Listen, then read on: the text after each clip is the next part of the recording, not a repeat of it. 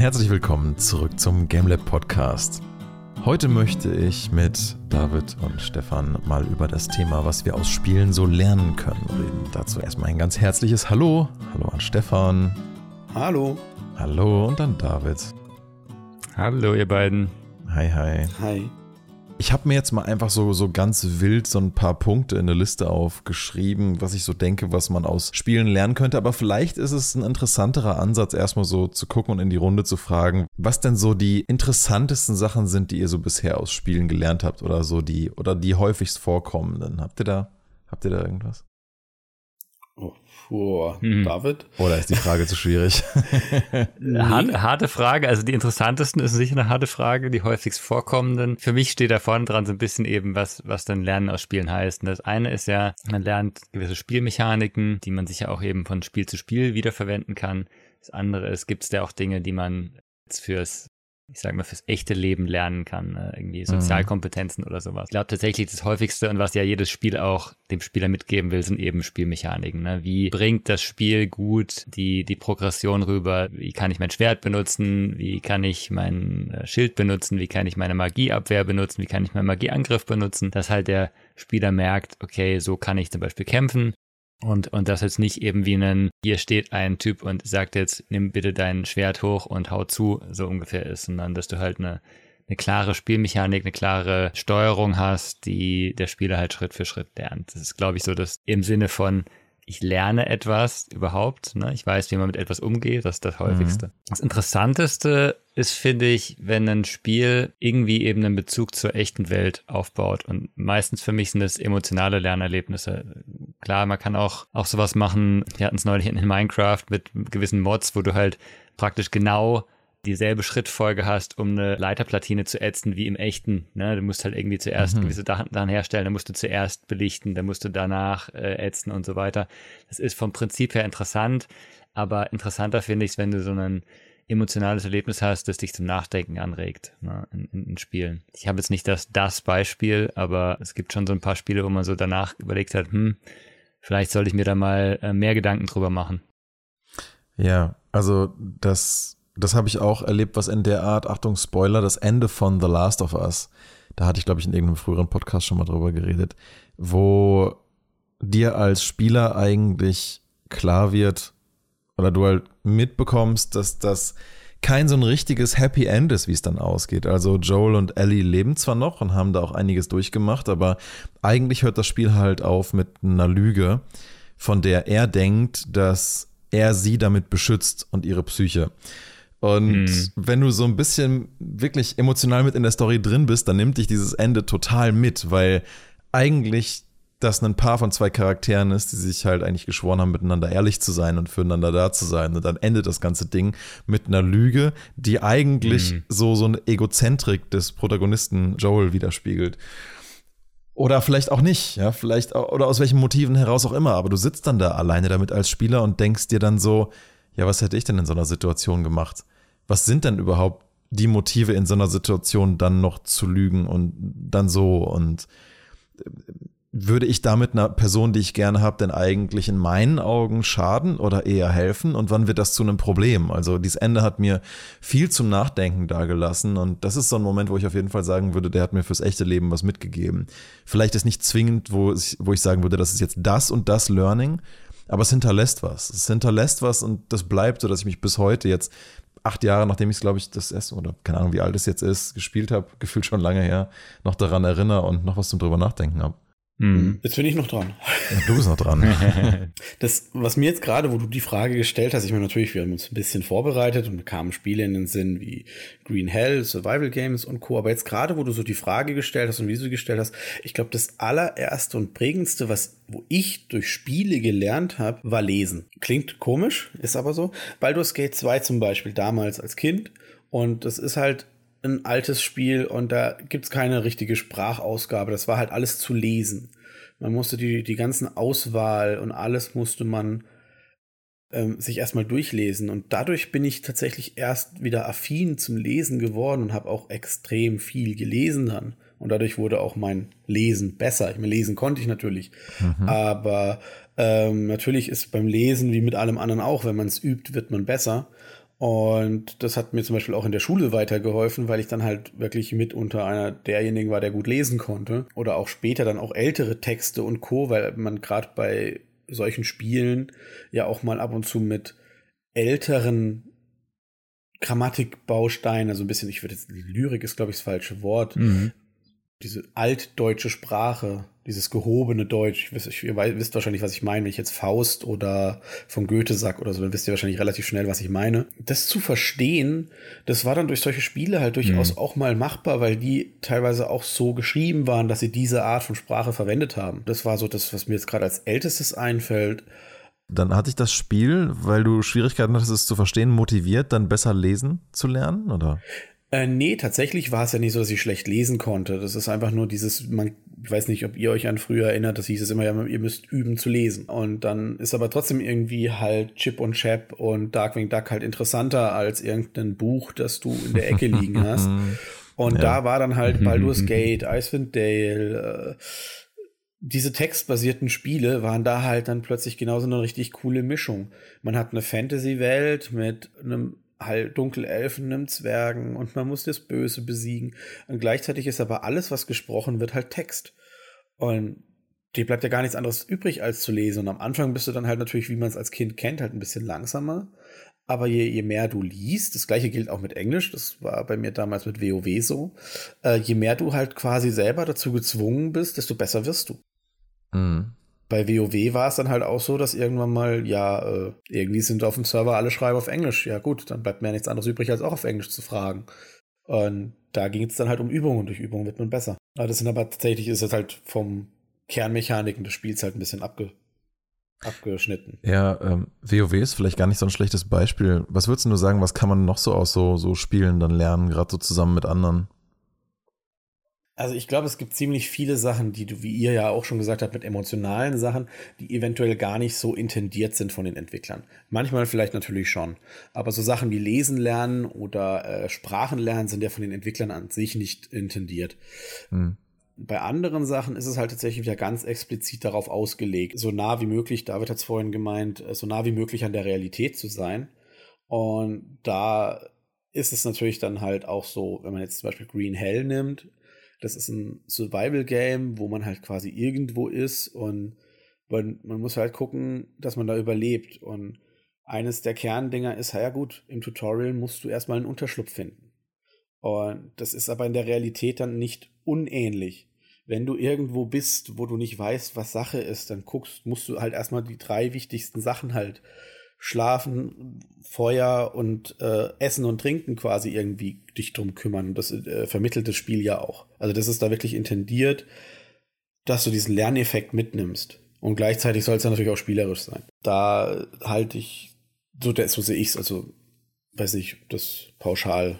Meinst du denn, dass jemand, der, der Green Hell jetzt gespielt hat, mhm. wenn der den Wald Würde ich jetzt nicht pauschal könnte? sagen. Ich würde aber sagen, dass er zumindest in der Lage ist, zu differenzieren, dass er weiß, also je nachdem, ja, schwierig. Wenn er jetzt nur Green Hell gespielt hat, wenn er jetzt nur Green Hell gespielt hat, ist super schwierig, ja. Ist schwierig. Wenn er aber auch noch vielleicht zwei, drei andere Survival Games hat und das Green Hell liegt jetzt nicht zehn Jahre in der Vergangenheit, sondern vielleicht im letzten Jahr, dass da Erinnerungsstücke noch kommen können, dann halte ich es durchaus mhm. für möglich, dass er sich zumindest sagt, okay, ich bin hier gerade mitten im Wald, noch ist es zwar angenehm, aber irgendwie ich sollte irgendwo gucken, dass ich mich nicht einfach auf den Boden lege. Das Ding bei sowas ist, finde ich, immer stark der Abstraktionsgrad. Es gibt ja auch Spiele, die von dir verlangen, dass du wirklich sehr händisch einzelne Schritte machst, damit irgendwas mhm. funktioniert. Ich musste jetzt gerade bei Survival denken an Erinnerungen von früher. Da gab es in einem Mickey Mouse Heft so äh, jede Woche ähm, immer so einzelne Karteikarten zu sammeln und in einem der Hefte war dann halt das Büchlein drin, wo die ganzen Karteikarten reinheften konntest. Es war so ein kleines Survival-Book oder wie ich es als Kind genannt habe, das Survival-Buch, weil ich keine Ahnung hatte, was der Begriff sollte. Aber es war schon klar, was drin ist. Also diese ganzen Karten haben dir halt gezeigt, wie du ganz konkret eine Reuse baust, um Fische zu fangen, wie du Wasser aufstaust oder halt so Sachen, die du in der Natur wirklich machen kannst, wo es dir auch jedes Einzelteil mhm. zeigt, was du dafür brauchst. Also ich finde, wenn ein Game dich so granular auch machen lässt mit den einzelnen Teilen, die du dann auch bauen musst, finde ich schon, dass man was daraus mitnehmen kann. Aber wenn der Abstraktionsgrad halt so hoch ist, dass du sagst, ich muss jetzt hier Überleben spielen und ich mache jetzt halt Klick Feuer, dann habe ich halt fürs echte ja. Leben nur so mittelmäßig was davon. Dann weiß ich vielleicht, oh, ich bräuchte vielleicht mal Feuer, aber ich glaube, die Idee wird dir auch so kommen. Nur was du dann halt nicht weißt, ist, wie mache ich denn das Kackfeuer? Ich glaube auch, was da ganz wichtig ist, ist dann halt auch das, das Anpassen. Also, wie Daniel ja gesagt hat, du kriegst zwar gezeigt, wie du eine Reuse baust, aber wenn du jetzt an einem Ort bist, wo halt irgendwie anderes Holz ist oder sich anders mhm. verhält, dann geht es eher darum zu kapieren, wie die Reuse funktioniert. Dass du eine Verengung hast, in die der Fisch reinschwimmt, da aber nicht mehr raus kann. Und das Prinzip halt dahinter zu verstehen und das zu adaptieren, ist natürlich dann in, in, je nach Spiel ist das halt natürlich die, die Herausforderung und dann später, wenn du halt das in echt hast, das an, umzusetzen.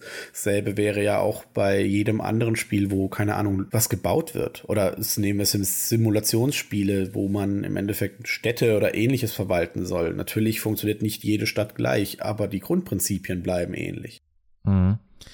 Was man halt, finde ich, immer wieder findet in so Spielen, ist halt das Prinzip Aktion-Reaktion also das finde ich, das bringt einem ja schon jedes selbst simple Kinderspiel von Anfang an bei. Du machst was und es passiert damit irgendwas. Und das macht ja, finde ich, Spiele gerade zu so einem echt spannenden Lernkontext, weil du halt als Entwickler natürlich dir überlegen kannst, was möchte ich denn, was dabei rauskommt, von wegen, welche, wenn welche Aktion kommt, welche Reaktion will ich denn dann sehen lassen, wenn ich jetzt sowas nehme wie From Dust und ich packe jetzt mit meiner göttlichen Hand irgendwo so einen Wasserstrahl irgendwo drauf und er rennt dann den Berg runter, dann sehe ich halt wie im Zeitraffer, dass sich daraus so gewisse Linien in den Berg reinfräsen oder sich halt dann so ein Wasserlauf draus bildet. Und wo halt Wasser ist, können noch Pflanzen wachsen, wo kein Wasser ist, können keine Pflanzen wachsen. Ne? Also da sehe ich halt ziemlich direkt wie eine Art Zeitraffer, was halt gewisse Aktionen oder Elementinteraktionen miteinander denn eigentlich bedeuten. Ne? Und das kann man, glaube ich, abgesehen von dem Fortschrittsaspekt, den es jetzt in From Dust gibt, könnte man das fast auch Kinder spielen lassen. Ja, gut, aber Meinst du, dass diese Aktion, Reaktion die Kinder nicht auch ähm, aus anderen, aus alltäglichen mhm. Leuten so schon kennen? Ich meine, wie, wie junge Kinder willst du denn sowas spielen lassen? Ja, das, das stimmt, weil eigentlich, ne, alles, was du tust, ruft halt irgendeine Reaktion hervor. Was halt dann in Spielen so nett ist, ist, dass du halt quasi risikofrei Dinge testen kannst. Aber ist das ein gutes, gutes äh, Learning, das wenn du risikofrei testest, dann gehst du in die echte Welt und ach ja, im Spiel, mm. im Spiel äh, beim Survival, da ist nichts passiert. Dann probiere ich doch mal, was passiert, wenn ich das Wildschwein mit dem Holzstab steche. Dann äh, Moment. Ja. Ja, das ist schon eine gute Frage, weil ich meine, wenn du jetzt rausgehst und ein Auto knackst und damit losfährst, denkst du dir so, ja, wieso? Im Spiel habe ich auch bloß F gedrückt. da habe ich halt das Auto und dann die Polizei, wenn ich mich nach fünf Minuten nicht mehr finde, dann geht das Fahndungslevel runter und alles ist für alle Zeiten in Ordnung. das sind, glaube ich, deswegen ist das Spiel ja auch nur für 18 mhm. und aufwärts, ne? weil du brauchst halt natürlich schon einen gewissen Abstraktionsgrad, um zu checken.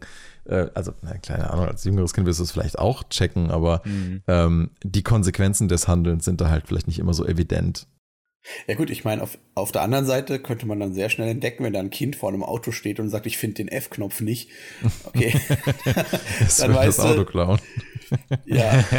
Also nee, nee, okay. Ja, also grundlegend finde ich, ist das Prinzip überall, aber ja, natürlich, du kannst auch in einer echten Welt Aktion, Reaktion überall an sich beobachten. Aber gibt natürlich auch Dinge, die sich vielleicht ein bisschen schwieriger erklären. Wie zum Beispiel, da hatte ich es ja letztens davon, wie so ein Sonnensystem und Gravitation funktioniert, wie jetzt in, in Outer Wilds zum Beispiel äh, da finde ich, dass gewisse modellhafte Darstellungen in mhm. Outer Wilds ja alles maßstabmäßig wahnsinnig verkleinert gewisse modellhafte Darstellungen, die halt eine Abstraktionsebene bieten können für was, was du vielleicht im Alltag jetzt nicht so ohne weiteres genauso erleben könntest oder würdest. Also würdest vielleicht nicht merken, dass die Sonne jetzt eine stärkere Anziehungskraft hat als unser Planet, je nachdem, wo du dich halt gerade mit deinem Raumschiff befindest. Und da lernst du es halt durchs Machen. Aber das ist ja so ähm, verzerrt wiederum, also äh, Mhm. Dass, dass es ja nicht, äh, nicht realistisch ist, ne? Also ich meine, dann denkst du, ach ja, die Sonne, die ist deutlich stärker, aber irgendwie komme ich ja doch noch irgendwie ja, außen ja, vorbei. Ja. In Wirklichkeit funktioniert das ja so nicht. Ne? Also schon, dass es stärker ist, aber halt, das ist halt so viel extrem stärker, dass es halt nicht, also wie in Outer Wilds würde es ja nicht wirklich funktionieren, glaube ich. Das stimmt auch, ja. Also dann sind es vielleicht eher, eher Prinzipien oder so, die man damit. Ich, ich, ich, ich finde es ein guter Ansatz, dieses Outer Wild, dass, dass du so realistische Sachen mit reinbringst. Das ist super cool, aber das, ich würde es halt eher mit einer, einer echten Simulation erklären. Es gibt ja sowas wie Universe ja. Sandbox, wo du genau siehst, was passiert, wenn du die Erde ein bisschen schneller drehst oder wenn du den Mond anstupst, ne, oder äh, was weiß ich, was dann ne, in eine andere Richtung wieder sich bewegt, wie sich die Laufbahnen bewegen oder sowas. Oder einen Schritt zurück, sage ich mal, ist vielleicht ein Zwischending, ein Spiel, das eigentlich nicht äh, auf den ersten Blick Simulation ist, aber Kerbal Space Program ist halt eine absolute Raketensimulation. Ne? Dieses mhm. Weltraumzeug, da haben wir schon äh, ähm, irgendwie äh, Raumfahrttechniker gesagt, ja, kann man, kann man so machen, ist, ist ziemlich realistisch, ne? Mhm. Ähm, wo du halt denkst, ja, es ist realistisch, weil es ist ultra, ultra schwer. Ich krieg's nie hin, ne? Du, wenn du da irgendwie zwei Stationen docken willst und die haben nicht genau die richtige Geschwindigkeit, klappt's halt nicht. Mhm. Und die nutzen halt auch ja. die Fachbegriffe, ne, mit, ähm, weiß nicht, keine Ahnung, ich, ich hab's, ich hab's schon so lange nicht mehr gespielt, aber du gehst erstmal rein und hast vielleicht wieder den Ansatz, den Stefan vorhin hatte, du, du bist interessiert, mal nachzulesen, was das denn bedeutet, ne? Ich meine, es wird im Spiel auch erklärt, aber vielleicht machst du doch mal den, den Wikipedia-Artikel auf oder, oder mhm. irgendwas oder schaust bei der NASA nach, wie die sowas erklären. Weil es einfach interessant ist dann, wenn du, ne, du hast eine, eine Motivation, da, da ranzugehen. Das ist dann ja aber wahrscheinlich nochmal eine andere Art. Ist es dann für dich schon fast was zwischen Lernvermittlungsspiel und einfach nur Entertainment, das halt zusätzlich netterweise noch einen Bildungsaspekt hat oder geht das schon so ein bisschen Richtung E-Learning? Also E-Learning ist es nicht. Das hat, das ist eher, also die, die wollten halt so realistische Simulationen machen, dass es effektiv dazu verwendet werden kann. Ne? Also du könntest als Physiklehrer sagen, wir spielen jetzt eine Runde Kerbal Space Program. Äh, ich habe hier ein vorbereitetes Level. Ihr, ihr erklärt mir danach oder berechnet mir danach von Hand, warum die Rakete äh, nicht in die Umlaufbahn gekommen ist oder sowas. Ne? Kannst du machen. Mhm. Ähm, aber du, du kannst jetzt nicht halt einfach sagen, lass uns mal eine Runde Kerbal spielen, ihr lernt schon was dabei. Das mhm. funktioniert nicht. Ne? Also du musst ja. schon ähm, dann gezielt an sowas rangehen und sagen, ja, wir wollen das jetzt äh, speziell anschauen. Ähm, wir haben was, was, was eben vorbereitet ist auch, mhm. und dann, dann kann Gut, das funktionieren. Im Bereich Schule gibt es ja eigentlich viele solcher Spiele. Da würde ich sogar äh, sagen, ähm, Daniel, du hast ja auch gespielt, Superliminal kann für bestimmte Unterrichtseinheiten Perspektive extrem gut verwendet werden. Findest du? Ich finde, das ist ja. Zum Beispiel, wo würdest du das verorten? Ja, zum Beibringen für Entfernungen, also dass nahe Objekte größer Optik und ähm, ähnliches, dass nahe Objekte größer wirken als nah, äh, entfernte und. Ah, das so als Prinzip, okay, ja. Ja, also solche Prinzipien, die kriegst du ja, da krieg, die kriegst du ja erklärt und dann, ja, hier, du hast Optik und dann gibt's ja immer diese optischen Täuschungen und ähnliches. Und bei Superliminal bekommst du quasi, wenn jetzt der Lehrer, sagen wir mal, eine Stelle aussuchen würde, die ihm gefällt, kann er halt genau das Prinzip, das er quasi erklärt hat, die Spielenden aktiv zeigen, was ja nochmal so einen Aha-Effekt gibt. Ja. Ähm, Aber findest du nicht so ein bisschen, dass Superliminal der Reiz davon darin liegt, dass du das Prinzip eigentlich verstanden hast und es dann diese Erwartung halt unterschreitet mit einem anderen Ergebnis? Nämlich, dass das Objekt du denkst, du siehst es richtig, aber eigentlich verändert es gerade seine Größe? Ich glaube beides. Warum soll nicht beides gehen? Warum soll nicht für denjenigen, der das Prinzip bereits verstanden hat, genau da der Reiz sein und umgekehrt für jemanden, der den Reiz erst kennenlernt, genau das der Trigger sein, dass es cool ist? Also meine Vermutung ist, weil du halt das na gut, du musst das Prinzip vom Spiel halt lernen. Ich frage mich, ob das, ja, das ist fast schwierig, so, so junge Kinder könntest du fast nicht daran setzen, die würden das Spiel wahrscheinlich nicht grundlegend spielen können, aber interessant wäre es schon mal. Ich meine, vielleicht kannst du das Spiel ja auch ohne wirkliches Perspektiven, tiefen Verständnis auch so lernen. Es lernt dir ja eigentlich auch nur eine Folge von Aktion, Reaktion, Kausalitäten an, also wann ein Objekt größer oder kleiner wird, aber ich halte Superliminal schon für halbwegs komplex auch, also ich würde solche Sachen auch nie rein als, also bei, bei Superliminal würde ich auch nicht sagen, hey, spielt das und du hast das Prinzip verstanden, sondern umgekehrt, du lernst das Prinzip und es Superliminal ist lediglich das Hilfsmittel, beziehungsweise ein zusätzliches Hilfsmittel, um das Ganze noch greifbarer zu machen. Weil normalerweise hast du gerade, wenn es um optische Täuschungen geht, Optik und Perspektive, ist es gar nicht so einfach, das greifbar zu erklären für, sagen wir mal, einen Zehnjährigen. Da, also, ich weiß nicht, wel ab welchem Alter man das wirklich richtig lernt oder braucht, aber. Ähm, Na, so als Zehnjähriger im Kunstunterricht, wenn du perspektivisch zeichnen machst, ist das schon ein Thema. Eben, ja, und, und da ist dann, finde ich, Kunst, muss ja nicht mal Physik sein, ähm, wenn du da dann als Lehrer hingehen kannst und sagen kannst, guck mal, wenn du das jetzt, hier hast du diese Szene, in der bewegst du dich, in der kannst du das machen und der Lehrer zeigt es vor, die Schüler machen das nach und danach sagen soll, jetzt guck mal, jetzt hast du vielleicht, dass es einfach nochmal noch ein zusätzliches Klick gibt, weißt du? Mhm. Es ist nicht für jeden Schüler geeignet, weil jeder lernt ja auch anders, aber das bedient halt wieder eine andere Lerngruppe. Statt nur das vom an der Tafel stehende, was Perspektive ist, ähm, das ist ja ähnlich wie beim Perspektive zeichnen gibt es ja diesen Trick mit dem Faden.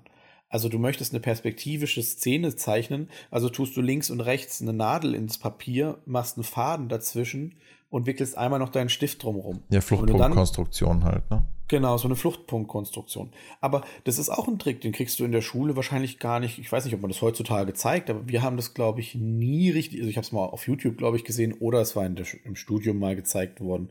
Aber das ist auch wieder ein Hilfsmittel, wodurch das perspektivische Zeichnen dann halt nochmal Klick macht. Weil das halt wirklich nochmal hilft, dieses, ah, okay, ich kann ja gar nicht weiter weg. Das heißt, das muss so aussehen, weil mein Blickwinkel gerade genau so ist, wie diese Fäden das zeigen. Und dasselbe würde ich an meiner Stelle in Superliminal halt auch sehen, dass es das einfach nur so ein Hilfsmittel ist. Da gibt es ja viele Spiele, die das machen. Wir haben jetzt relativ viel über also den, den Einsatz von Spielen als Hilfsmittel eben gesagt. Ne? Man kann ein bestimmtes Spiel, weil es eine bestimmte Mechanik beinhaltet, als, als Anschauungsbild oder als ähm, ja, irgendwie als Beispiel eben in, in, in zum Beispiel Schulunterricht oder halt einfach so, um Kindern zu zeigen, das nehmen. Ähm, das, das geht sicher mit ganz viel. Ne? Also ich glaube, du kannst in äh, kannst auch einen, einen Ballerspiel nehmen, um zu zeigen, wie grausam Krieg ist, effektiv. Ne?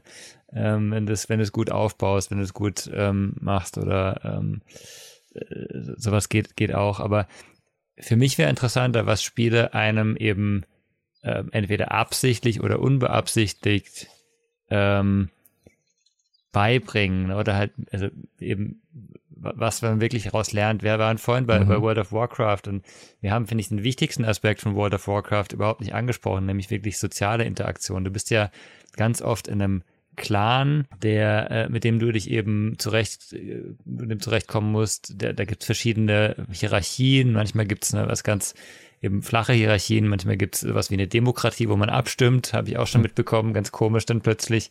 Äh, meistens äh, meistens gibt es aber irgendeinen klaren Führer und du musst dir halt überlegen, ob du wirklich genau das machst, was der sagt. Ne? Also folge ich den Befehlen oder interpretiere ich die?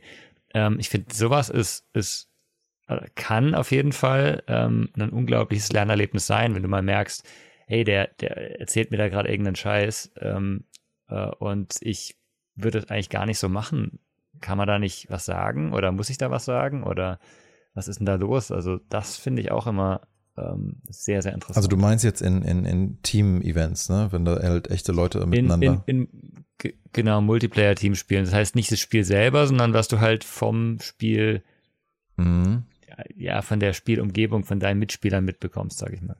Ja, das finde ich auch ganz spannend, weil Deswegen hatte ich auch vorhin die Frage so ein bisschen äh, anreißen wollen, weil ich finde, dass man über dieses Thema Gruppendynamik und auch Teamkoordination, Teamarbeit unglaublich viel lernen kann in MMOs, wo dann halt Gruppengrößen zustande kommen, die halt vielleicht im echten Leben auch schwieriger zu handeln wären oder Leute zusammenkommen, die sich vielleicht sonst gar nicht so treffen würden, aber man hat dann irgendwie ein gemeinsames Ziel und merkt dann halt, dass da aber auch gruppendynamische Prozesse stattfinden, mit denen man halt umgehen lernen muss oder äh, auf der anderen Seite, also entweder sowas, wie du sagst, dass man mal merkt, so, hm, wann laufen Sachen einfach diktatorisch und wann demokratisch und wo hat dann was seine Vorzüge und Nachteile. Auf der anderen Seite, was ich auch immer wieder merke, kann das halt auch ein cooles, zum Beispiel ein Team-Kooperationserlebnis sein. Also wenn du einfach mhm. merkst, wie ein Multiplayer-Spiel durch ein gutes eingespieltes Team plötzlich ein viel cooleres Erlebnis wird, weil du weißt, dass du einen signifikanten Vorteil hast durch gute Teamabsprachen. Also dadurch lernst du was über den anderen, über dich und über die Gesamtheit als Team. Mhm. Ich habe das immer wieder gemerkt, wenn ich mit einem Freund von mir Magic the Gathering Online im Tour the Giant Modus 2 gegen 2 gespielt habe, wo wir einfach fast jedes Spiel gewonnen haben. Meistens, weil wir uns halt einfach immer gut abgesprochen haben und die Decks gut aufeinander abgestimmt waren und äh, das hat einfach so einen signifikanten Vorteil, wenn du dich strategisch gut verstehst bei sowas. Oder auch als ich mit Stefan und meiner Freundin, ähm, was haben wir gespielt? Remnant from the Ashes, wo wir einfach gemerkt haben, dass wir als Dreierteam extrem gut da funktionieren und halt die Absprachen mit ein paar wenigen Worten eigentlich auch laufen. Also ich hatte das Spiel danach auch nochmal mit ein, zwei anderen ähm, Leuten auch nochmal angefangen. Und ich finde es immer interessant zu sehen, wo so die Unterschiede sind, was für Teamdynamiken sich entwickeln oder ob man sich erst eine Teamkommunikationssprache aneignen muss, bevor es dann auch so fluide oder anders funktioniert. Vielleicht funktionieren manche Worte als Kommandos da, die funktionieren im anderen Kontext nicht und dann musst du dir da was anderes überlegen. Oder mhm. vielleicht gibt es auch ähm, Leute, mit denen du manche Sachen einfach fast unabgesprochen spielen kannst. Ich bin gestern Abend mit meinem besten Kumpel noch mal ein bisschen bei Sea of Thieves in See gestochen und ich finde das immer wieder interessant, was einfach 25 Jahre, die man sich kennt, teilweise ausmachen können. Und teilweise brauchst du halt irgendwie nur ein Wort, um irgendwas abzusprechen. Und dann weiß man ganz genau, was gemeint ist und das läuft einfach. Das ist echt, das ist echt interessant, wie unterschiedlich das sein kann. Und man kann anhand des Spielkontextes über diese Arten von Teamprozessen dann auch immer wieder was lernen und vorwiegend halt über sich selbst und wie man auf Dinge reagiert über sich selbst, aber auch, wie du schon gesagt hast, über Kommunikation, gute Kommunikation mhm. und auch gute Planung für, für irgendwelche Sachen. Ne? Ob das jetzt die Raid in World of Warcraft ist oder ähm, wie baue ich irgendwas zusammen auf, ne? wenn man sich da nicht abstimmt äh, und der eine macht halt seinen Teil auch nicht, ne? dann so wie im echten Leben, dann fehlt halt nachher was und irgendwas funktioniert nicht richtig, ne? Und das ist schon nicht unwichtig und ich glaube, mhm. da kann man auch wirklich viel mitnehmen, wenn man sich's bewusst macht. Ich glaube, das ist der wichtige Punkt.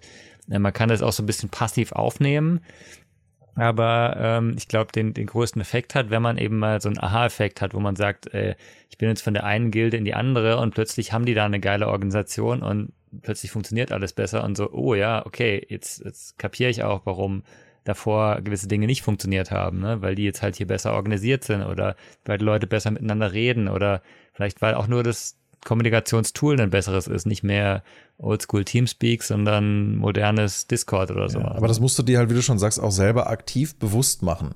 Denn wenn du es einfach nur mitnimmst und merkst, ah, irgendwas, irgendwie ist es hier netter, aber du reflektierst es nicht, dann hast du davon ja nicht zwingend einen Lerneffekt. Du merkst so, ah, ich fühle mich in dieser Gilde jetzt irgendwie wohler, aber weiß vielleicht nicht gar nicht so richtig warum. Dieser Aha-Effekt, den muss man sich, glaube ich, einfach einmal geben, dass man nicht nur merkt, aha, das ist hier anders, sondern auch, warum ist das so? und dann versuchen davon halt was, was mitzunehmen, ja.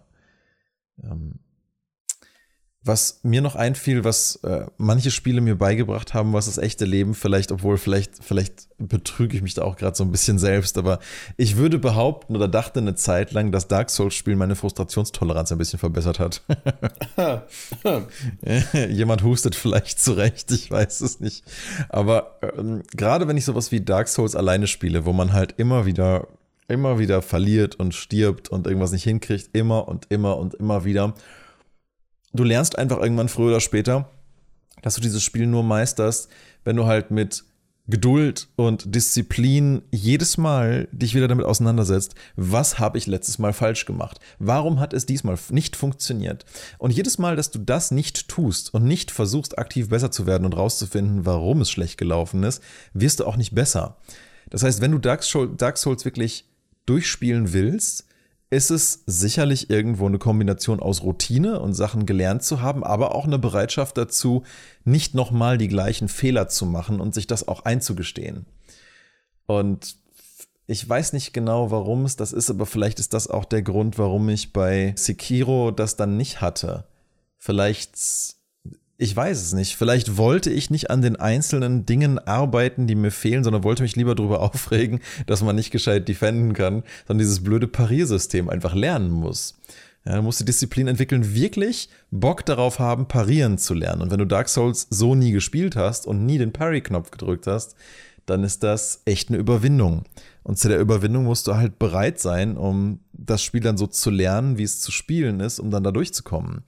Aber vielleicht habe ich dann doch die passende Frustrationstoleranz dafür nicht nachhaltig genug gelernt. Ich weiß es nicht. Ich würde eher sagen, also ich denke, das wäre jetzt für mich und vielleicht bei dir ist halt echt schon länger her mit Dark Souls, dass es gar nicht die Frustrationstoleranz ist, die da wirklich gelernt wird, sondern eher das, das Problem zu identifizieren, in dem Fall der Boss, dran zu sterben und zu sehen, okay, das ist das Problem und so wie ich es gemacht habe, ist das offensichtlich nicht richtig.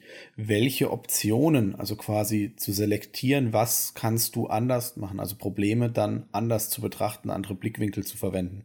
Das ist wahrscheinlich eher unterbewusst, ähm, weil das einfach so passiert, aber da du das vor zehn Jahren gemacht hast zum ersten Mal und das äh, verfeinert sich dadurch halt natürlich, äh, bist du dann feststellst, da kannst du dann trotzdem noch fünfmal sagen, du hast keinen Bock mehr, aber du hast halt alle fünf Versuche anders angegangen. Ja, aber du musst halt trotzdem über diese initiale Emotionsschwelle einmal hinaus. Du musst eigentlich die Emotionalität dabei hinter dir lassen. Also wenn ich Dark Souls alleine spiele, rege ich mich auch in der Regel nicht auf. Das kriegt dann nur keiner mit. Aber da sitze ich meistens ganz leise davor und bin dann mhm. gestorben und denke dann so, oh, doof, jetzt ist das doof. Okay, nochmal. Also. Aber mit Publikum ist es immer was anderes, weil dann zeigt man ja anderen Leuten, dass man es eben verkackt hat. Und das macht natürlich ein zusätzlich unangenehmes Gefühl, dass du es vor mhm. Publikum nicht hinbekommen hast. Und ähm, dann sucht man sich schnell irgendwelche Rechtfertigungen, so nach dem Motto, ja, der Boss ist ja blöd, ich erlebe das bei meiner Freundin ganz oft, wenn die halt irgendwie ein Spiel spielt, was ich vielleicht schon gespielt habe, oder ein Boss, den ich schon gespielt habe, und dann klappt's halt nicht, ja. Dann wird sich ganz hart aufgeregt, so, weil vielleicht hätte der Boss ja einfacher sein müssen, oder der andere weiß es schon und ich weiß es nicht, und hier ist eine Informationsdiskrepanz, und ich will jetzt ja auch zeigen, dass ich das kann, und jetzt klappt das schon zum fünften Mal nicht, und das das macht eine ganz besondere Art von Frustration mit Publikum. Deswegen glaube ich. ähm, aber ich habe auch schon mal ein Video-Essay tatsächlich auch von jemandem gesehen auf YouTube, der auch meinte, dass ihm Dark Souls Frustrationstoleranz äh, gelehrt hat, was ihn sonst das echte Leben irgendwie nicht gelehrt hat. Also meint, das hätte ihn auch so echt weitergebracht irgendwie. Fand ich ganz witzig, deswegen kam ich da drauf. Ich glaube, das ist aber ein wichtiger Punkt. Ähm, das ist sehr individuell, ne, was du im echten Leben halt schon erlebt hast mhm. und was nicht. Jemand, der im echten Leben vielleicht super schwer hatte, der für den ist es ganz normal, dass du Sachen fünfmal versuchen musst oder so, kann ja durchaus sein. Mhm. Ähm, und, und eben für andere, die äh, nie irgendwelche Schwierigkeiten hatten, für die ist das eben was ganz was Neues und die müssen das dann lernen oder müssen halt, geben dann halt auf, ne, unter Umständen. Ja, man sieht das ja schon bei kleinen Kindern. Also äh, ich sehe das bei, bei, bei vier, fünfjährigen äh, in, in meiner näheren familiären Umgebung, die sich ganz, ganz unterschiedlich dann bei solchen Themen auch entwickeln. Mhm. Also der eine merkt dann, oh, das funktioniert nicht, na, dann löse ich das. Und der andere, gleiches Alter, merkt, oh, das funktioniert nicht, fange erstmal an zu heulen, weil ich irgendwie weiß, dass irgendwer das ja für mich fixen wird, wenn ich dann einfach das als Problemlösestrategie hier nutze, mhm. dass irgendwer für mich das Problem löst. Und ne, gleiches Alter, aber völlig anderer Entwicklungsstand für eine Art von Situation, wo vielleicht irgendwas frustrierend ist. Also ja, David, absolut. Ich denke, es hängt total mit den Vorerfahrungen, dem eigenen Mindset und sicherlich auch irgendwo ein bisschen der Erziehung zusammen, wie man sich so einem Problem, Sachverhalt, den es vielleicht dann zu lösen gilt, auch, auch nähert irgendwie. Ne? Also mhm. wenn jemand weiß, ja, Leben ist einfach schwierig, Sachen muss man sich erarbeiten, dann ist es vielleicht auch nicht so ein Problem, sich dann da irgendwie durchzukämpfen, als wenn man so dran gewöhnt ist, ja, alles funktioniert so, wie ich das will. Warum geht das nicht? Habe ich keinen Bock. Was gibt's denn sonst noch, was Spieler einem beibringen können? Ich habe noch so ein paar Notizpunkte. Ich weiß jetzt nicht, wie sehr die hinkommen, aber. Also je nachdem, was du suchst, findest du ja die unterschiedlichsten Spiele, die dir alles beibringen können. Also über, über wie funktioniert Gravitation, wie funktioniert Physik, wie funktioniert. Und das sind ja Spiele, die wir eigentlich, fällt leider der Name eigentlich ein und ich suche da schon seit einer halben Stunde danach nach diesem scheiß Spiel, äh, dass ich in meiner BIP habe, aber bei 1000 Spielen in der BIP ist es schwierig, das Spiel zu finden. Das einem, ja genau, wenn ich wüsste, wie es heißt, wäre es einfacher. Im Endeffekt ist es ein Physikspiel, wo du, äh, ich glaube, immer eine Kugel ins Ziel bringen musst und du hast halt verschiedene Hilfsmittel, Tools, die dir halt helfen müssen. Du musst im Endeffekt immer so eine, so eine, äh, hat das was mit Doktor? Oh Gott. Offensichtlich nicht. Okay. Wo du halt immer wieder gucken musst, dass halt die Kugel ins Ziel kommt und die verhält sich tatsächlich physikalisch korrekt. Das heißt, du hast halt, keine Ahnung, du hast fünf mhm. Stöckchen, du hast ein Pendel, jetzt musst du versuchen, diese Kugel irgendwie da nach unten zu bekommen. Also, was wir ja kennen, auch aus YouTube, okay, nicht aus YouTube-Videos, aber was man vielleicht mal früher als Kinder gemacht hat, dass man irgendwie diese, diese Domino-Effekte auch ausgelöst hat. Und das halt mit so Kugeln. Mhm. Das ist eigentlich ein sehr lustiges, kleines Spiel, mhm. ist ideal für Kinder eigentlich auch, weil es halt wirklich nur darum geht und immer nur diese Aufgaben zu lösen. Crazy Machines oder sowas, ne? Wo du so, so Sachen zusammenbaust und eben, ja. Ja, genau in die Richtung. Ich glaube, es gab noch ein, ja, Crazy Machines 2 sieht nach dem richtigen Bild aus, aber ja, das geht genau in diese Richtung. Ja. Äh, es kann auch sein, dass es noch mal ein bisschen einfacher geht, aber genau das, danke, das ist, glaube ich, das, was ich meinte. Aber das ist ja auch ein bisschen dann wie bei Besiege. Das finde ich nämlich auch ein schönes, äh, sagen wir mal, digitales Lego mit Physik-Simulation plus Logikspiel. Mhm das dir schon auch einiges beibringen kann. Ich meine, du kannst ja im Prinzip vom kleinen Katapult bis zum Helikopter alles Mögliche bauen. Und du kannst wirklich dann auch merken und versuchen nachzustellen, warum bei kleinen Helikoptern, gerade so Spielzeughelikoptern, so ein Ausgleichsgewicht obendrauf unerlässlich ist. Einfach um diese Stabilität, die durch eine gewisse Kreisrotation entsteht, herzustellen, für die das Gewicht der dünnen Flügel bei so einem kleinen Spielzeughelikopter aber nicht ausreicht. Und bei Besiege ist es ein bisschen ähnlich. Die Sachen wiegen ja nicht so wahnsinnig viel in der Simulation. Aber dadurch merkst du auch schnell, dass wenn du oben auf einem Helikopter ein Gewicht selber, so eine Rotation, so ein Schwinggewicht drauf machst, dass der plötzlich wesentlich stabiler fliegt. Und das ist echt spannend, dass du das damit so auch nachstellen oder bauen kannst. Oder ich meine, grundlegend ist es einfach eine coole Sache, selbst einfach sowas wie, ein, wie, ein, wie eine Armbrust oder ein Katapult oder so zu bauen. Entweder aus einem Rotationsding oder aus einem Seil oder einem Gummi, was du spannst oder wie auch immer und einfach zu sehen, da passiert was. Und das äh, mit, mit der und der Art von Armbrust kann ich halt da vorne den, die Felswand kaputt schießen und mit der und der Konstruktion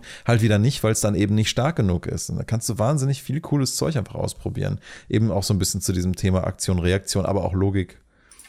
Wie ist denn das? das da fällt mir jetzt, du hast Simulation gesagt. Was, was denkt ihr? Also ich würde sagen, es ist ein sehr großer Lerneffekt durchaus dabei. So SimCity, so Stadtsimulation. Jetzt mal nicht Civilization, sondern wirklich so SimCity-mäßig. Das ist der Lerneffekt. Das ist halt nichts mit echten Städten zu tun. Es gibt Stau, wenn du eine, wenn du eine Straße baust, gibt es irgendwann Stau. Das ist mein Lerneffekt aus SimCity. Und es ist nie genug Geld da. Das ist nicht realistisch. Ich finde es gerade SimCity ist fast ein gutes Beispiel dafür, wie hoch der Abstraktionsgrad einer Simulation sein kann, damit es als Spiel noch funktioniert. Weil Städtebau und diese ganzen vernetzten Systeme unserer Städte sind so dermaßen komplex. Es gibt ja nicht umsonst die verschiedensten Departments für diese ganzen Sachen, um das alles zu regeln. Und du musst es für SimCity halt so arg runtersimplifizieren, dass es überhaupt spielbar ist. Was man daraus lernen könnte, würde ich sagen, ist gerade jetzt als jüngerer Mensch, dass du halt merkst, was für eine Systeme eine Stadt überhaupt braucht, damit Leute überhaupt gewillt sind, sich dort anzusiedeln.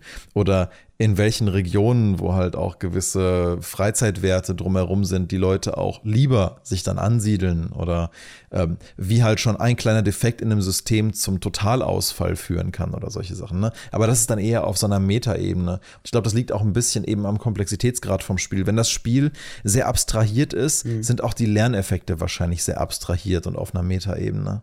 Aber ich fand es interessant, du hast vorhin Logik gesagt. Logik ist für mich ja eher sowas, wie wir es bei, bei The Witness hatten. Du hast ähm, gewisse ähm, Mechaniken, die jetzt ja bei The Witness sehr abstrakt sind eigentlich. Ne? Du weißt, der Punkt macht das und der Kreis macht das und so. Ich, ich weiß es schon gar nicht mehr. Ne? Aber du lernst Schritt für Schritt, wie dieses Spiel, diese, diese ja, Spiellogik funktioniert. Und das kannst du ja auch, wenn du es mal, wenn du verstanden hast, wie Dinge aufeinander aufbauen, dann kannst du es ja auch woanders wieder anwenden. Ne? Das ist ja äh, in der echten Welt auch so, dass Logiken ja. aufeinander aufbauen. Ja. Ob das jetzt Programmierlogik ist oder irgendwas anderes. Ich glaube, Programmieren ist auch ein wichtiger Punkt. Es gibt viele Spiele, mhm. die einen an Programmierlogik heranführen. Ne? And-or, äh, If-Schleifen und sowas. Ähm, auf eine spielerische Art. Äh, da gibt es auch, glaube ich, sehr viele gute Spiele. Ist halt auch irgendwo logisch, weil Spiele von Programmierern gemacht sind. Das ist halt das Thema, das sie gut erklären können mhm. oder das sie auch selber sehr gut verstehen. Ne? Ja, und man muss ja auch sagen, also je nachdem, wie es gemacht ist, ist gerade so Logikgeschichten extrem spannend.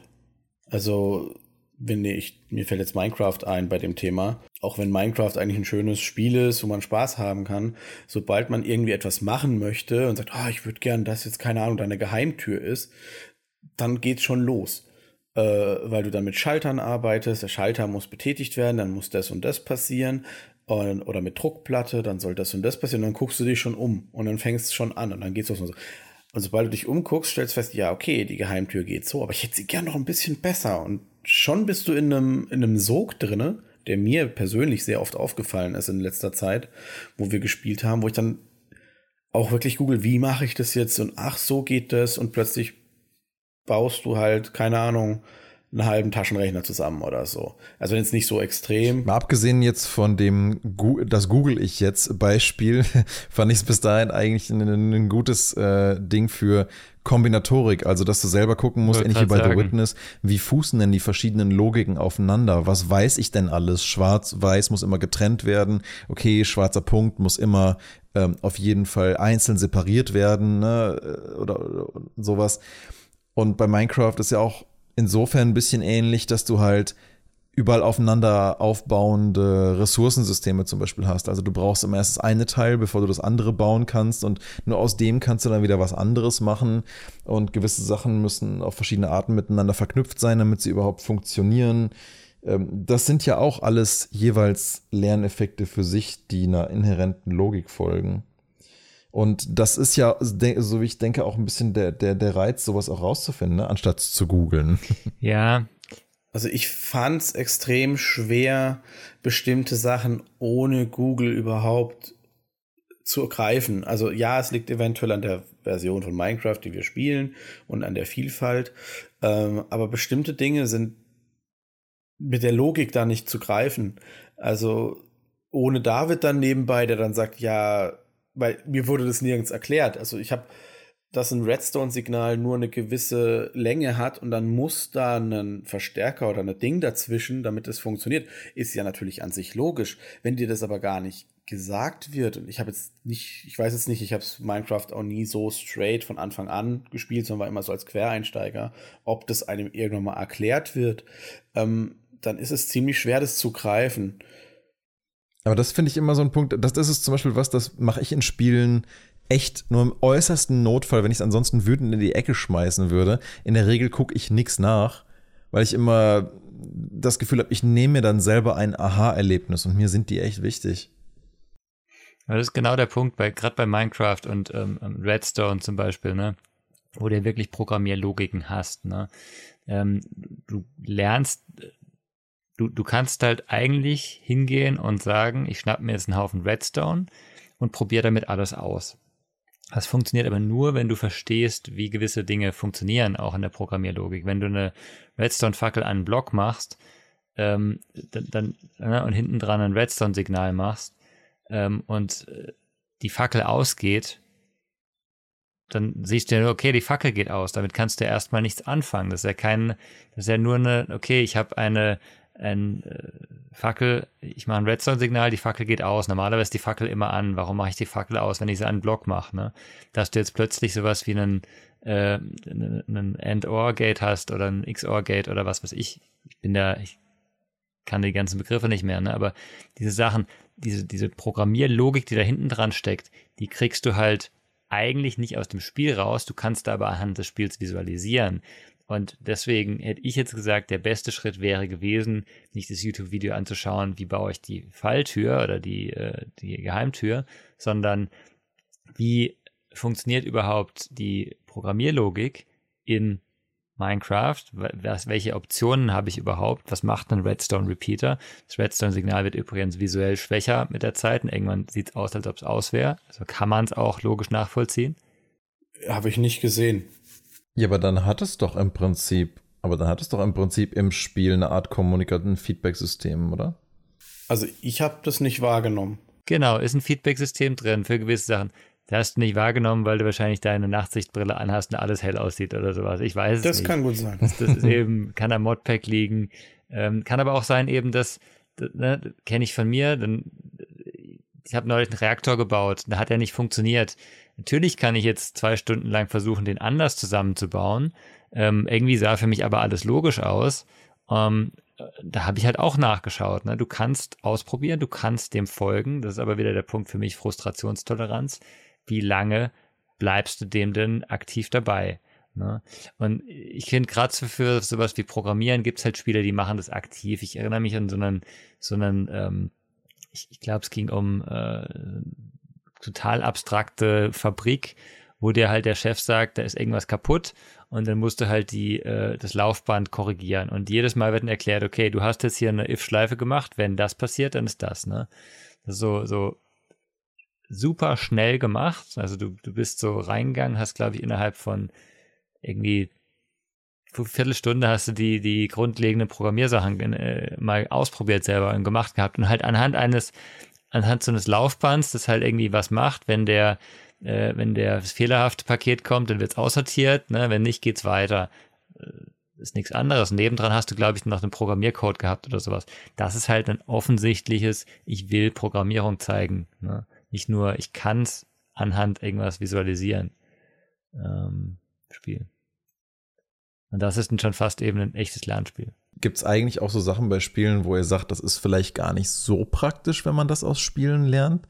Ich denke da gerade zum Beispiel an so Sachen wie, ja klar, das, das, das ähm, witziges Beispiel wäre jetzt natürlich sowas wie, was wir vorhin hatten, äh, GTA 5 oder so, dass du irgendwelchen Blödsinn machst in der echten Welt nicht machen solltest, aber würdet ihr sagen, es gibt noch andere Sachen? Ich meine, jetzt klar, Spiele sind ja auch zu Recht oder zu Unrecht jetzt äh, immer mal wieder in, in der Kritik gewesen ja, Ge Gewalt in Spielen ist halt immer, immer ein Kritikpunkt, wobei ich glaube gar nicht mal das Lernen. Also ich, ich meine, theoretisch kannst du sicher aus einem Spiel lernen, wie du, ich weiß nicht, eine Waffe zusammenbaust und schießt, ne? Aber ich glaube, das Problem ist da eher eine Abstumpfung, die, die nicht das, also du lernst halt daraus sozusagen, dass, dass es normal ist, Menschen zu töten. Ne? Das kann natürlich ein, ein, ein Fall sein.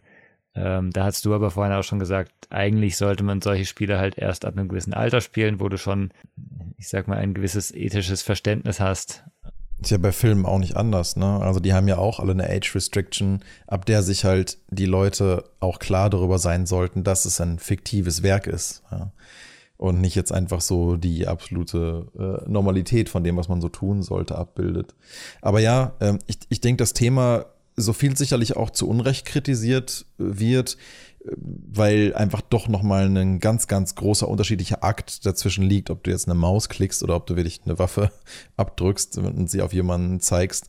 Ähm, da hat man ja Untersuchungen dazu gemacht, das hat wirklich eigentlich so wirklich gar nichts miteinander zu tun vom Erlebnis und die meisten Leute, wenn sie in so einer Situation wären, hätten dann doch noch irgendwie eine Ethik. Aber das, es kann natürlich auch schiefgehen, meistens aber eben komorbid auch mit anderen psychischen Störungen. Aber ich glaube, das Thema führt jetzt fast schon ein bisschen zu weit, aber ich denke trotz allem, dass, also so sehr ich natürlich selber auch ein Advokat dafür bin, so nach dem Motto, Spiele sind nicht so schädlich, wie man denkt, finde ich schon, dass wenn das Thema Gewalt immer wieder eingesetzt wird als primäres Problemlösungstool, dass das einfach ein trauriges Learning ist, weil äh, lassen wir es mal so was Cartooniges wie irgendwie ein buntes MMO, wie, wie, wie, ähm, wie ist jetzt noch das mit dem ich habe gerade den Namen vergessen von diesem cartoonigen Star. Stefan, wie hieß das Ding noch gleich?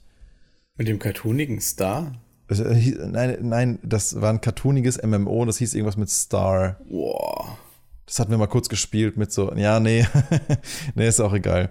Also sagen wir mal, wir haben irgendwie so ein cartooniges MMO und ähm, du sollst dann irgendwie die und die fünf Monster vernichten und so. Okay, ja, whatever, kannst du machen.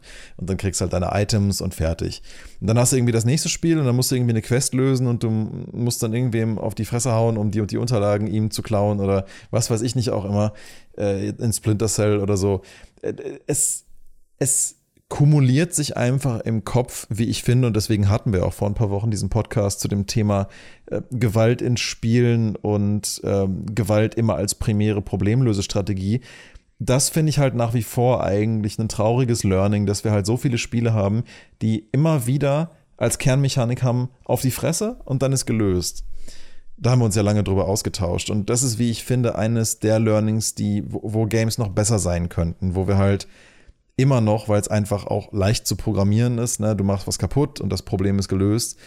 Ähm, das ist so eins der Learnings, wo ich sagen würde, das ist nicht so, nicht so ideal. Nee, nee, auf jeden Fall nicht. Ich habe noch einen, äh, vielleicht ein, andersrum gesehen, ein Positivbeispiel, das mir noch eingefallen war. Mhm. Das habe ich, ähm, ich, ich, erinnere mich dran, ein, ein, einer, mit dem ich studiert habe, der fand in Assassin's Creed fand er ganz toll, dass da an den an, an ah. manchen Häusern, ich glaube in irgendeinem Teil ja. stand in irgendeine Beschreibung dran, wer da gelebt hat damals und Leonardo da Vinci und sowas. Und Assassin's Creed hat es ja immer versucht, sehr ich, ich nenne es mal sehr genau und akkurat zu machen. Ich war immer etwas skeptisch, wie genau das denn wirklich war.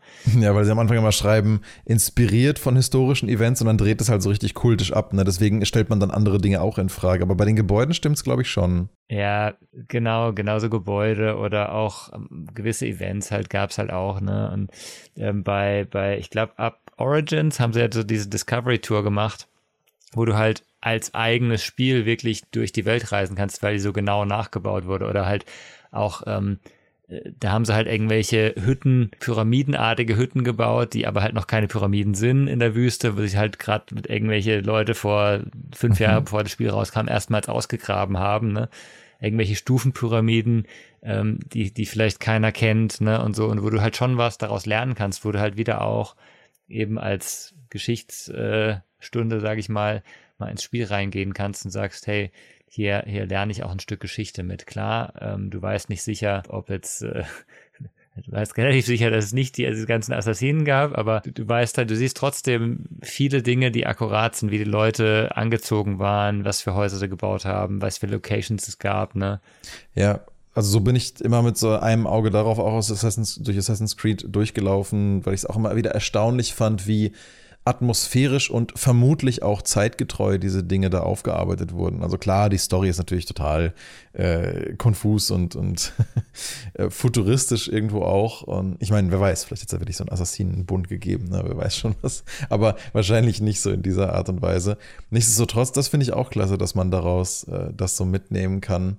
Ähm, mir fiel noch ein anderer Punkt ein.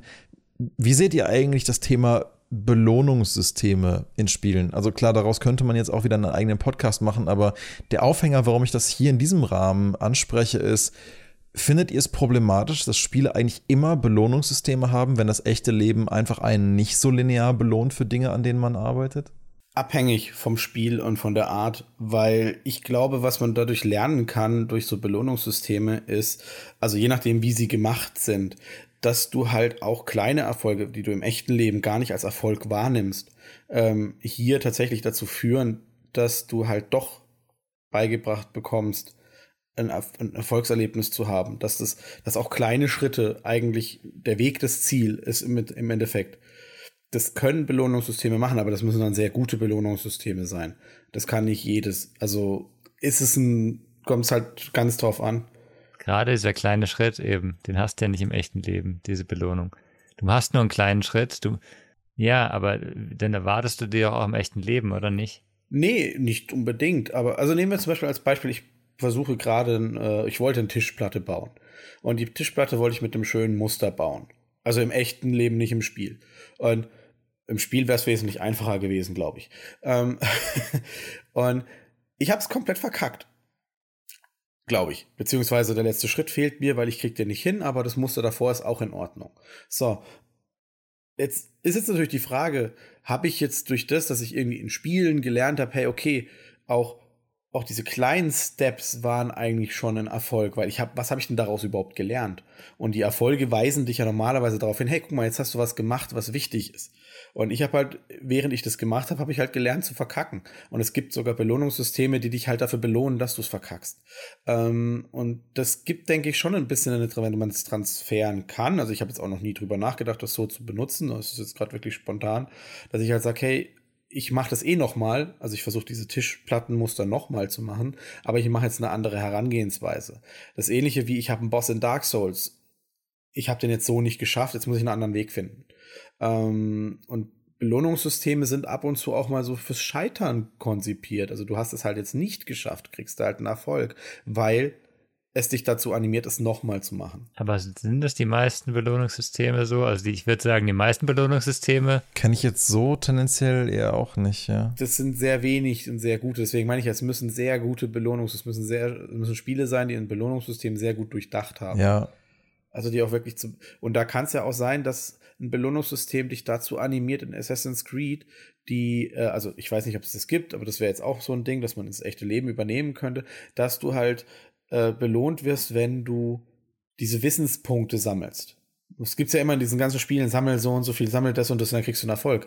Aber wenn du dich dann halt vielleicht auch noch dahinter klemmst, weil dich Ägypten interessiert und du liest diese Schnipsel auch, dann kriegst du die Geschichte beigebracht. Und das bringt dir aber auch bei, durch dieses Belohnungssystem, jetzt hast du fünf Stück gefunden, jetzt hast du zehn Stück gefunden, jetzt hast du alle gefunden. Mhm. Äh, dass du halt dich dann hinsetzt und wenn du etwas versuchst zu lernen, dass du dich dann hinsetzt und sagst, okay, jetzt habe ich das gelernt. Ja. Cool, geil, habe ich geschafft, top, aber jetzt geht's noch weiter. Und du kriegst zwar keine Belohnung, außer du belohnst dich selber. Keine Ahnung, du setzt dir am Ende, wenn du das komplett gelernt hast, setzt du dir ein Belohnungssystem hin dass du das dann selber machst. Aber ist das nicht eher intrinsische Motivation, die du daraus ziehst, als Belohnung? Das wäre jetzt auch meine Frage gewesen. Birgt das nicht eher die Gefahr, dass wenn das echte Leben für so Steps kein Belohnungskonzept anbietet, dass man es dann vielleicht vermisst und dann eher nicht macht. Ich meine, vielleicht ist es ja auch eine Charakterfrage, dass du einfach sagst, ja, okay, wenn ich jetzt mit dem Tisch das halt verbockt habe, dann versuche ich es halt nochmal. Ja, ich würde vielleicht sagen, hey, da habe ich keinen Bock mehr drauf. Dann ist es eine Mischung aus einem guten Belohnungssystem und dem Person, die es spielt. Anders geht es dann gar nicht. Weil jeder Mensch zieht sich dann auch vielleicht seine eigenen Belohnungssysteme, braucht vielleicht gar kein Belohnungssystem, weil er sich über andere Dinge freut. So, hey, kann ich denn da runterspringen? Ja, ups. Ja, ich denke, das Thema intrinsische, extrinsische Motivation ist da schon ist da schon ein interessanter Punkt. Also man hat ja auch Studien zu sowas gemacht, zu dem Thema, wie verändert sich eigentlich die Eigenmotivation für ein Thema, wenn du plötzlich extern belohnt wirst. Und das sieht nämlich ganz, ganz schlecht aus um die intrinsische Motivation, die halt immer schlechter wird, wenn du extern belohnt wirst. Deswegen wäre jetzt meine These, könnte ich mir vorstellen, dass wenn du halt in Spielen immer wieder belohnt wirst für Dinge, weil da halt einfach Dinge zu erreichen sind und wenn du es nur lang genug machst, dann wirst du auch dafür belohnt. Also für deine, für deinen sechstausendsten ausgegebenen Euro in Diablo Immortal, aber darüber darüber können wir nächstes Mal reden, bekommst du halt wahrscheinlich auch irgendwie was. Und dann äh, lernst du halt, gut, wenn ich das nur lang genug und intensiv und nur stark genug mache, irgendwann kommt halt was dabei raus. Aber im echten Leben ist das, aber vielleicht ist es, im echten Leben ist es vielleicht so nicht. Ne? Ich meine, wenn du halt weißt, mein 5000. weißer erlegter Hase in dem und dem MMO, der gibt mir halt die und die Badge und die will ich unbedingt haben und dann kann ich mir die und die Rüstung kaufen, die mit weißen Hasen geschmückt ist. Ich weiß es nicht, aber ähm, ne, da, du weißt halt, es kommt was dabei raus. Und das weißt du halt in echt einfach nicht. Ich sehe da einfach so ein bisschen die Gefahr und das sieht man ja äh, leider auch bei uns in der Gesellschaft, wie viel sich auch immer mehr in, in, in, in Spiele, gerade so auch in Japan, äh, geflüchtet wird. Und ich könnte mir vorstellen, das kann möglicherweise zu tun haben mit der Art von erwartungsgerechten Belohnung für die investierte Zeit. Ich würde sogar noch einen Schritt weiter sehen, weil du hast gar nicht mal, also ähm, es gibt dann viele Leute, die vielleicht auch eine Belohnung im Spiel, ein Achievement mit Geld im echten Leben gleichsetzen. Du musst immer einen Gegenwert bekommen. Ja. Ne? Und das gibt's halt manchmal nicht. Manchmal bekommst du nicht direkt, wenn du etwas geschafft hast, einen, einen belohnenden Gegenwert, ob das jetzt Geld ist oder ein Lob von jemand oder was. Ja. Klar, das wissen wir ja, ne? Kindern, wenn du Kinder lobst, ist es gut und das ist eine Belohnung und es geht weiter, aber manchmal dauert's halt, bis du diese Belohnung bekommst. Und dieses, in Spielen ist es fast immer direkt. Du hast das geschafft, boah, hier kriegst, hier kriegst ein Bonbon. Ja. Instant Gratification, ja. Sofort. Ja, und ich merke das jetzt aber auch im echten Leben, wenn du halt versuchst, irgendwelche Businesses parallel aufzubauen oder so. Ganz, ganz, ganz viele Dinge funktionieren einfach nicht. Also neun von zehn Sachen, die ich probiere, das sind halt dann nette Ideen, aber da wird dann halt nichts draus, ne? Die funktionieren dann einfach nicht. Und dann musst du entweder gucken, wie kann ich das weiter iterieren oder halt was Neues und was anderes machen, bis du halt was hast, was dann funktioniert. Und dafür die Geduld zu haben, ich weiß nicht, ob Spiele einem das abtrainieren können, aber das ist halt, es ist halt im echten Leben ganz oft keine Instant Gratification und ganz oft auch gar keine Gratification, gerade wenn du es in Form von Geld so siehst. Ne? Wie oft habe ich mir in den letzten zwei, drei Jahren während Firmengründung und so weiter gedacht, ja, wenn das so, wie, so ist wie in Sims und dann kaufst du da ein Asset und das erwirtschaftet dir was, genauso viel im Monat, dann gehst du nur noch rum und collectest das hier und da. Aber so läuft es halt einfach nicht. Ne? Dinge funktionieren ganz oft auch einfach nicht im echten Leben und da muss man dann halt bereit sein, damit, damit umzugehen. Und ja, Stefan, wie du schon sagst, wenn es da Belohnungssysteme gibt in Spielen, die einen auch ermutigen zu scheitern, dann kann das, glaube ich, auch was Gutes sein. Aber ich glaube, das wird noch sehr, sehr wenig gemacht. Es hängt halt da in dem Fall komplett davon ab, welche Personen sitzen da und spielen, welche Spiele sind das und was ist deren Belohnungssystem. Also das hängt ja an so vielen verschiedenen Aspekten ab. Also ist es jetzt ein Achievement, das einfach nur aufpoppt und dir eh nichts bringt, weil das stumpft dich ja dann eh ab? Also ich weiß nicht, wann du das letzte Mal wirklich drauf geachtet hast, wenn ein Achievement aufgepoppt ist, hey, du hast 50 Stück davon getötet, yay. Nein, witzigerweise schalte ich die sogar bei Spielen, ja. die mir gut gefallen, bewusst aus. Eben. Umso besser fand ich das, dass ja bei Journey damals der allererste Folge überhaupt erst kam, als das Spiel zum ersten Mal durchgespielt wurde und die Credits einmal gelaufen sind, weil mich alles andere aus der Immersion gerissen hätte. Und ganz oft denke ich mir halt auch eben, ich will doch jetzt gerade gar nicht belohnt werden dafür, die Disk eingelegt zu haben. Das ist halt kein Achievement, das kann sogar kontraproduktiv sein irgendwie. Wie, wie, wie, äh, David, wie du vorhin meinst, wenn man ein Kind zu viel lobt irgendwie, ne? Das ist ja dann, irgendwann verliert das halt so seine, seine Wertigkeit und dann denkst du dir auch so, hm, naja, ja, muss jetzt gelobt werden für das Einlegen von der Disk. Auf der anderen Seite finde ich halt, wenn es ein Achievement dafür gibt, dass du experimentierfreudig auf dieser Open World gewesen bist und keine Ahnung, ja. zehn Blumen probiert hast, verschiedene, äh, und keine Ahnung, keine davon hat dich umgebracht. Juhu, du warst experimentierfreudig, dann kann dich das halt schon prägen, so dass du sagst, okay, du weißt halt nicht, was für ein Ergebnis rauskommt, aber du probierst jetzt einfach mal aus. Mhm. Äh, auch im echten Leben. Ja. Also, ähm, natürlich kommt es auch wieder auf die Person und aufs Alter an. Ab einem gewissen Alter mhm. ist es dir egal, weil du sagst, nö, wozu soll ich das jetzt ausprobieren? Als Kind denkst du dir, ja gut, stecke ich mir halt mal die Blume in den Mund und guck, was passiert. Ähm, ich hatte mal, ein, ich hatte, du vielleicht auch, in Horizon Zero Dawn auch ein ganz interessantes Erlebnis du guckst dir dann irgendwie dann die Erfolge durch und denkst dir so, hm, welche mache ich jetzt noch, um Platin zu kriegen? Und eine davon ist ja auch, einen gewissen Anteil der ganzen Informationslogs zu finden. Und du kriegst Platin aber nicht für alle, schon, sondern schon bei einem gewissen Prozentsatz. Nur weil ich gemerkt habe, dadurch, dass das Achievement mich halt herausgefordert hat, so viele wie möglich jetzt noch davon zu sammeln, habe ich währenddessen gemerkt, oh Mensch, krass, es setzt sich ja ein immer kohärenteres Bild der ganzen Welt in meinem Kopf zusammen, je mehr von den Dingern ich sammle. Und deswegen habe ich dann tatsächlich noch alle gesammelt, anstatt nur die für Platin. Einfach weil ich dann doch wissen wollte, was ist denn in dieser Welt alles noch so passiert? Also es hat dann schon einen Prozess getriggert, der auch meine Neugier angestoßen hat, das dann von einer externen Motivation des Belohnungssystems übergegangen ist in eine intrinsische, doch den Rest auch noch finden zu wollen, ohne dass es dafür was gab. Einfach nur, weil ich mir selber am Ende das Gefühl gegeben habe, jetzt habe ich das Gefühl, ich habe es fertig gemacht. Mag auch von wegen Compulsive Disorder irgendwie der Grund sein, dass ich Sachen fertig machen muss, aber mm. ähm, I don't know. Nee, bei Horizon ist, finde ich, tatsächlich ein sehr starker Sonderfall. Also gerade wie du schon eigentlich eigentlich den Satz, den du gesagt hast mit, du brauchst für Platin nicht alle, ist schon eine Besonderheit schon in selten, sich bei ne? solchen Spielen, ja, weil da heißt immer, absolut. hey, wir haben hier 5000 Dokumente versteckt, bitte finde alle.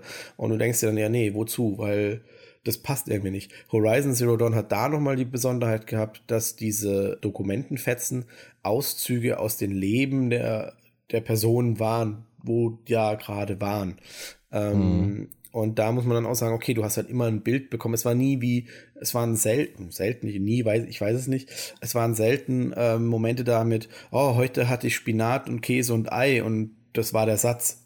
Äh, sondern es war dann immer so ein, ja, das Forschungsprojekt hier in der Gegend hat mit den Klimabedingungen das und das ausgelöst. Und dadurch hat sich dann immer mehr ein Bild geformt. Jedes Dokument, das du gefunden hast, hat dir einen Schnipsel von einem Puzzle gegeben, das mhm. du zusätzlich zusammensetzen konntest, wo du dann plötzlich angefangen hast, du liest einen Teil und dann guckst du dir die Ruine an und denkst dir, Moment, das sieht aus wie ein Stadion.